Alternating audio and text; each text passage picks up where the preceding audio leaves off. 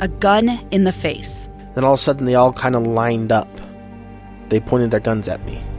And this is the point where I thought, I'm going to die today. Started two years of horror for an American in Venezuela. They said, You need to give us your phone and get ready because you're coming with us. I'm Becky Bruce, and I spent a year researching and piecing together Josh and Tammy Holt's story about their ordeal in a notorious prison. That's when everything started to turn bad. We had another pound on the door. Boom, boom, boom. And there was the police once again. You can binge all of the episodes of Hope and Darkness on KSLPodcasts.com or wherever you get your podcasts.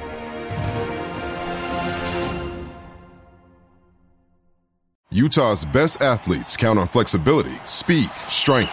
And the Jazz pick up their 22nd assist. So they count on University of Utah Health. Real Soleil puts this game away. And so can you. Leading doctors, a world-class environment, award-winning innovation, care to be great. 14 unanswered by the Utes. University of Utah Health, caring for Utah's best and yours. Schedule your appointment now at uofuhealth.org slash care to be great.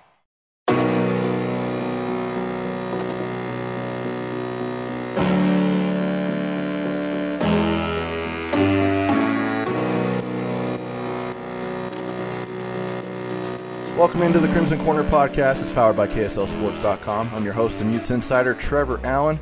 Happy Memorial Day weekend to you and to your family, and and thank you so much for tuning in to this edition of the Crimson Corner podcast. I know this isn't anything to do with the University of Utah, but I want to take this opportunity to talk about a legend that we lost over the weekend. Utah Jazz Hall of Fame head coach Jerry Sloan passed away Friday morning at the age of 78 after battling Parkinson's disease and Lewy body dementia. I know that this doesn't have anything to do with the University of Utah, but this is near and dear to my heart because I grew up here in Salt Lake City and was and is a diehard Jazz fan. And Sloan's era was the time that I followed the Utah Jazz. And no, I didn't start following until the later part of his career. I really, as far as going back to memories, watching Utah Jazz basketball was back in the late 90s when they made those runs in the NBA Finals. Because back then I was six and seven years old when they made those runs in the NBA Finals. I do remember those games, but obviously growing up, my mom and dad both told me that I would watch games with them, and my dad's a big Jazz fan, and it was a really sad day on Friday. And seeing all the all the stories, the memories of Jerry, and just the kind of coach he was, but also we got to find out how great of a person he was off the floor. I mean, we knew how tough he was on his players and how how tough he wanted them to be out on the court and how physical and but just to see the soft side of Jerry Sloan through these stories was just amazing and obviously thoughts and prayers go out to Jerry's family at this time and and you know what an absolute legend. I mean, the fact that he's never won an NBA Coach of the Year award is ridiculous, and I think he's the best coach to never win an NBA title. I mean, you look at all of his accolades, his accomplishments, not only as a basketball coach but as a player, is just absolutely phenomenal. And he's in the Hall of Fame for a reason. And so, obviously, a very sad day on Friday when Jerry Sloan passed away at the age of 78. You guys can read all of our coverage over at kslsports.com slash Jerry Sloan. All right, now on to some news and notes regarding Utah athletics. The Pac 12 commissioner, Larry Scott, believes that the uh, season is on track to start on time and with the original schedule.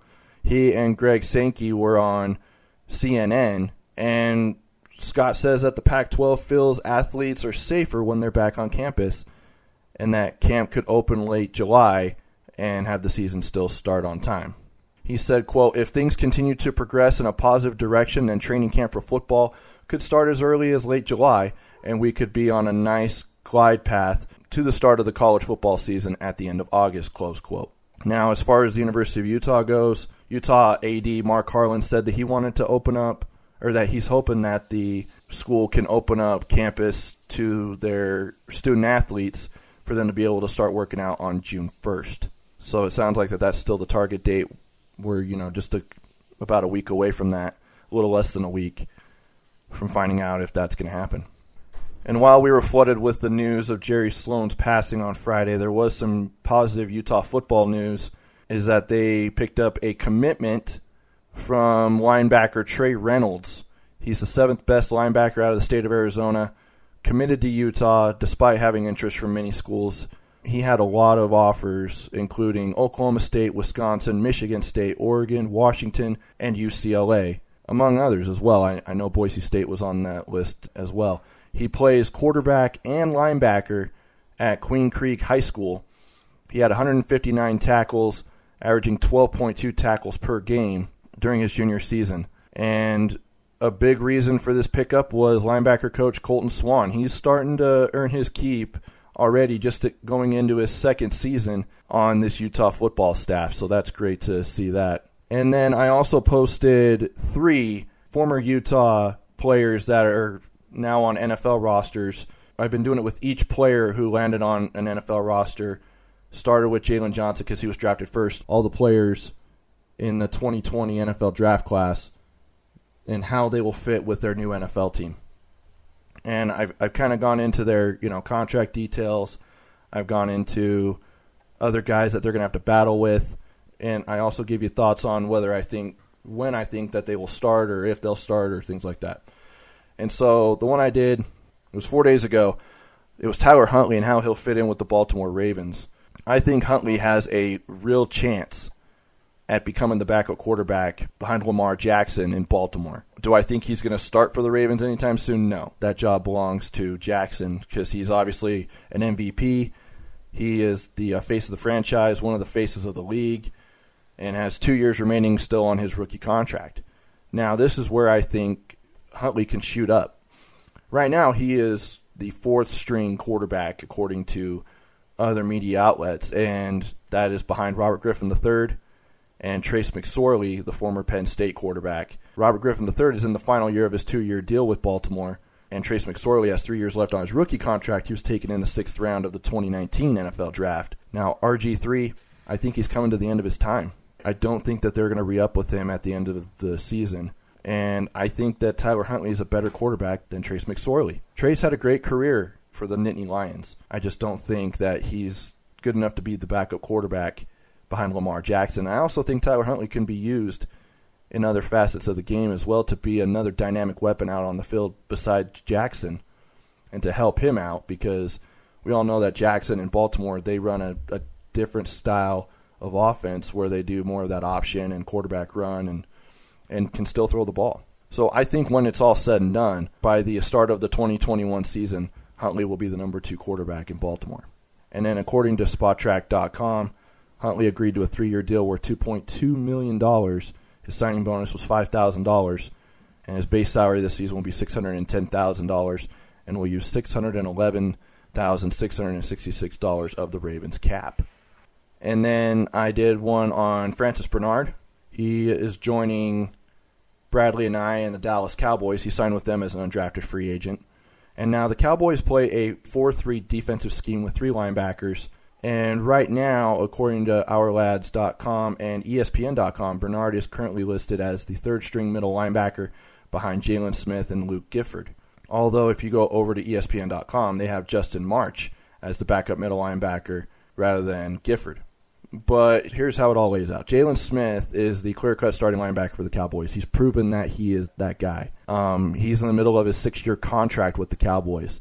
He will enter the second season of that deal and will have a potential out after the 2021 season. If he stays in Dallas after 2021, he will have four more years left on that contract. Gifford is entering the second year of his three year contract. Joined the Cowboys during the 2019 season as an undrafted free agent. And March signed a one year deal with the Cowboys this past offseason. Dallas did not pick a linebacker in the 2020 NFL draft. According to Spotrac.com, Bernard agreed to a three year deal worth $2.295 million. His signing bonus is $10,000. His base salary will be $610,000. We'll use $613,333 of the Cowboys cap this upcoming season.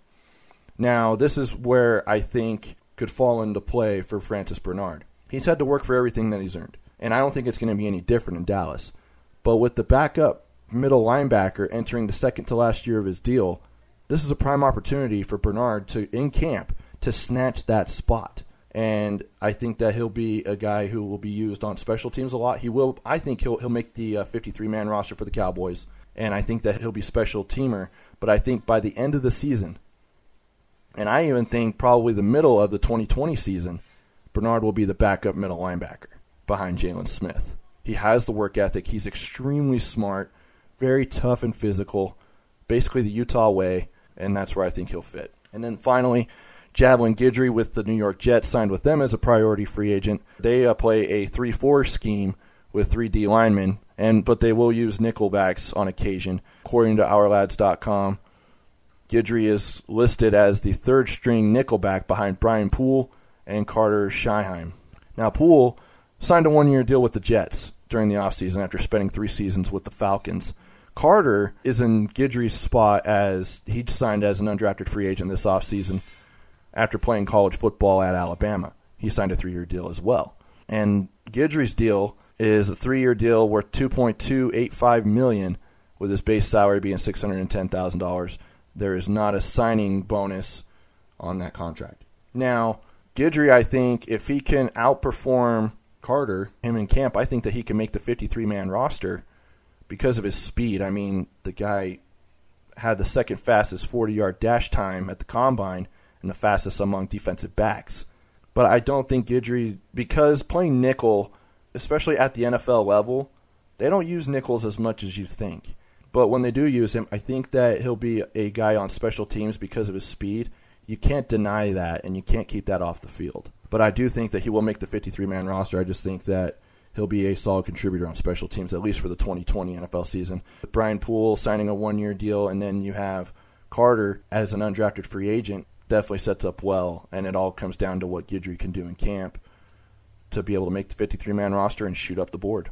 All right, well, that will do it for this edition of the Crimson Corner podcast. Thank you so much for tuning in. Make sure you follow me on Twitter at Trevor A Sports, and then also follow us at KSL Sports on Facebook, Instagram, and Twitter. Thank you so much for listening. This has been the Crimson Corner podcast powered by KSLSports.com.